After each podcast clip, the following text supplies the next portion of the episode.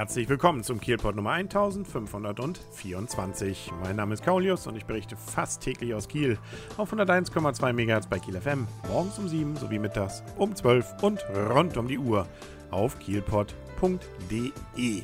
Der ein oder andere Kieler mag ja auf der Suche nach einem Schnäppchen sein.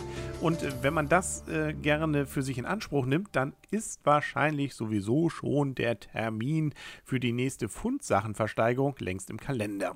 Allen anderen sei erwähnt, dass am kommenden Samstag, nämlich den 27. September, äh, dann wieder geboten werden kann, um Dinge, die einfach in den letzten Monaten keiner mehr abholen wollte, obwohl sie verloren gegangen sind.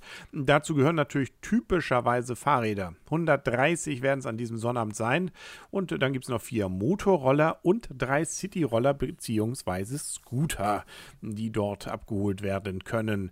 Dann gibt es noch eine Wandergitarre, einen Dampfbesen, einen Stromerzeuger. Mhm. Okay, vielleicht hat da irgendwie die Stadtwerke was. Na egal. Äh, eine Schubkarre sowie Textilien, Brillen, Schmuck und es gibt wieder die so beliebten Überraschungspakete. Könnte alles Müll sein, könnte aber natürlich auch wertvoll sein.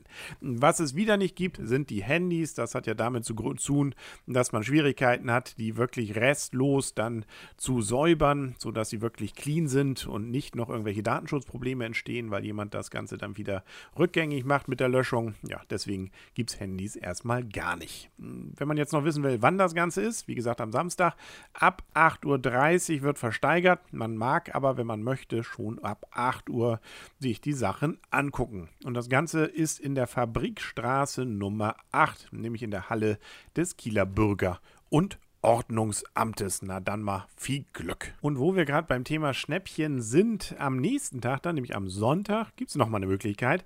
Und zwar mit dem letzten großen Flohmarkt diesen Jahres unterm Rathausturm, sprich also den letzten richtigen großen Flohmarkt in der Innenstadt. Ab 8 bis 16 Uhr darf dort dann auch gehandelt werden.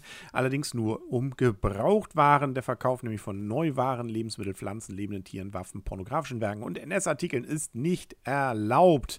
Wer dabei sein möchte, der kann dann wieder den Verkaufsmeter für 5 Euro Standgebühr für ein paar Stunden sozusagen erwerben. Und das bedeutet wahrscheinlich auch, dass schon jetzt ab Mitte der Woche langsam die ersten Kreidezeichnungen in der Stadt dann angebracht werden, um sein eigenes kleines Gebiet dort abzugrenzen. Aber äh, die Stadt Kiel weist eigentlich nochmal darauf hin, dass das nicht zulässig ist. Äh, wird zwar seit immer und ewig schon so gemacht und scheinbar geht da nie jemand gegen vor, aber aber es wird immer noch gedroht. Nämlich, dass man diese Platzmarkierung erst am Sonnabend vor dem Flohmarkt um 22 Uhr anbringen darf.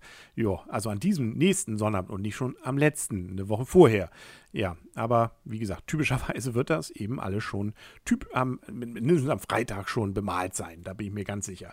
Äh, übrigens darf auch nur weiße Tafelkreide verwendet werden, also nichts Buntes. Hm, okay, ist glaube ich auch nicht immer der Fall.